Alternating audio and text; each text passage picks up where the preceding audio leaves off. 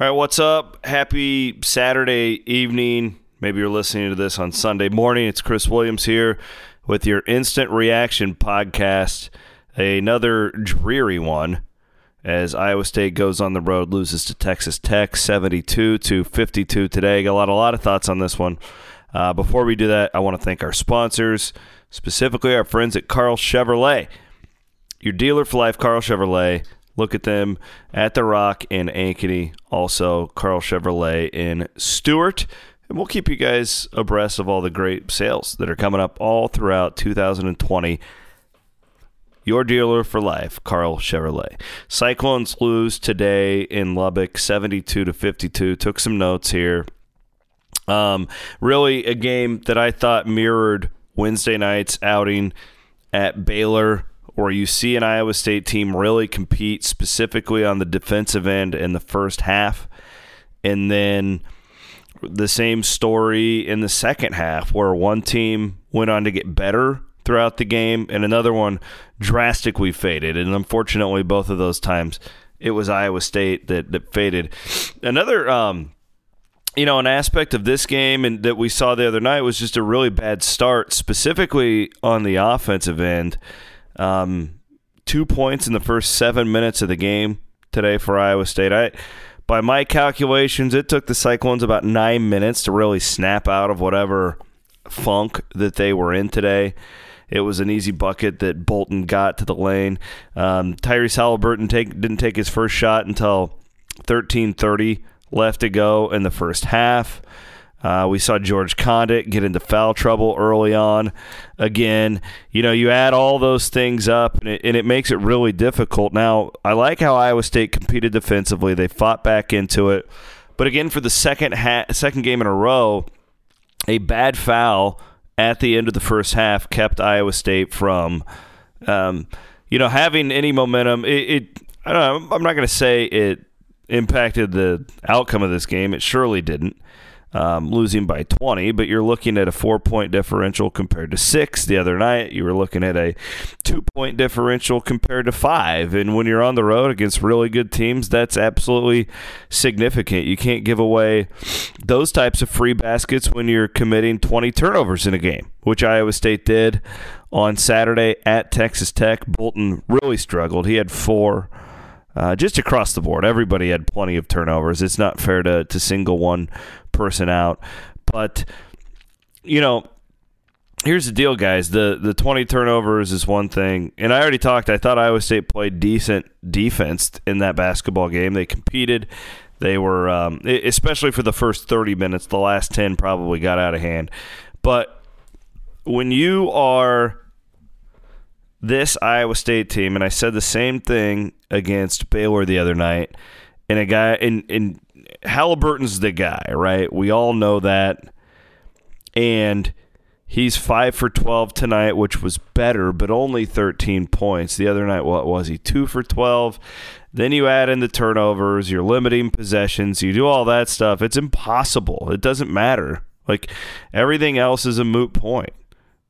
Um, three point shooting, just terrible again. Three for 22. That's 13% for those keeping track at home. They're getting good looks. You know, Prentiss Nixon 0 of 7 from 3. Um, Tre Jackson had a couple of them, but he's missed so many wide open those corner threes throughout the year. I mean, this team just can't shoot, and and then they'll they'll probably pop up on Tuesday night and hit 12 of them or something like that.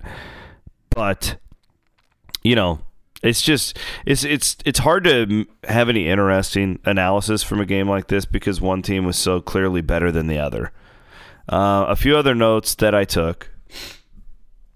Um, I I thought, and this was the most troubling part of the game for me in general, that Iowa State not only played bad offensively early on in this basketball game, but it didn't look like anybody wanted the ball. Nobody looked like they wanted to shoot. They were very hesitant. Even you know, making a pass. I thought Iowa State was very hesitant of what it was trying to do out there. Um, then it got to the end. You know, really that Steve Prohm technical on, and it didn't look like much offense was being run at all. I mean, you're, you're more or less isolating Mike Jacobson to attack the lane. I mean, that's that's bad offense. That's and Mike actually played fairly well, I thought, for Iowa State today of, of anybody, but that, that's just one example. Um, last game, Iowa State did not have a, uh, a score in double figures tonight, only two. Haliburton had 13, Jacobson had 10. It's just, that was bad basketball today. I mean, there's really no other way to to sum this one up. Just really bad basketball. I, I thought that um, I'm just going to go player by player here with a little bit of analysis. I already commented on Jacobson. Conditt, he's got to he's got to find a way to not get into. He's important to that team. He's got to find a way to not commit the foul so early. I think Prentiss Nixon is playing too much to be honest. I know what he brings defensively, but it's still not a good defensive team all around. You know, two of 12 today. He, I don't know. I just, I'm not feeling it there. I think Bolton is probably going to be one of those guys this year where you look and he's going to play a lot better at home than in an atmosphere like that. If we're being realistic, I do think he's the one guy who's got an extra gear you know, if this season's going to get turned around, he's a guy who I would maybe look for, but he's so inconsistent at this point. I think Solomon Young and his limited play today, I mean, he, he's showing energy, but still nothing that that you get too excited about. Lewis, uh, you know, Tre Jackson's the one who I'm I'm pretty hopeful for his future. Don't think he is ready for the amount of minutes that he's playing, but at least he competes. Eight points, five rebounds today, a couple of assists. I you know, I would keep playing him looking ahead to next year. I feel like Zion Griffin too. I would give him and Lewis both more minutes at this point.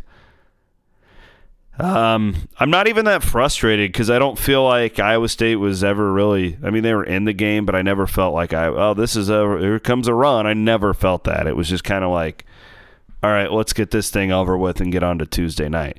Looking ahead to Tuesday night, is let me pull up KenPom here real quick so I can pull up the schedule in front of me. Is things are going to start to get really.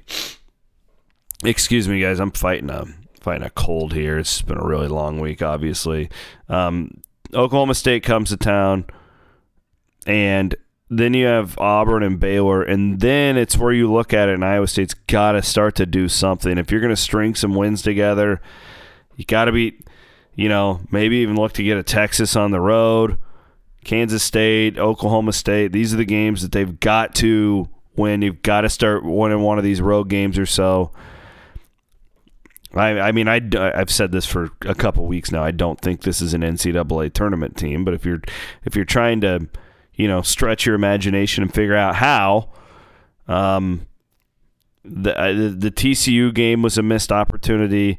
I didn't think that they would beat Baylor or Texas Tech on the road. But you're looking at, you know, the Auburn game could be a really nice quad one win. They've lost a couple in a row. Seems like things are a little bit sketchy down there right now. I don't see him beating Baylor at home. I think Baylor's the best team in the country, which, you know, you're starting to look for road wins. Looking at Texas, Kansas State potentially. Maybe you can sweep Oklahoma. Those are really the only paths that I see for Iowa State potentially sneaking in the back door of the NCAA tournament, but eventually you've got to get some good wins. And Iowa State has lost four of its last five with that one win coming against a top 50 team in Oklahoma. So that's still a nice, nice little piece, but certainly not enough to convince anyone that this is an NCAA tournament team as of January 18th. Iowa State went to 8 and 9 today with the loss. So that brings the Cyclones to below 500 on the season. All right. Um, we'll have a lot coming up for you guys next week. Of course, if you haven't gone back, uh, go and check out my interview with Matt Campbell from the Iowa State football program from last week. I thought it was really good. It's one of the most listened to podcasts we've ever had. Uh, so go and check that out if you haven't already. I think you'll really enjoy it. Maybe if you just want to get your mind off of basketball for a while. All right. Thanks to Karl Chevrolet for sponsoring today's Instant Reaction podcast here on the Cyclone Fanatic Podcast Network.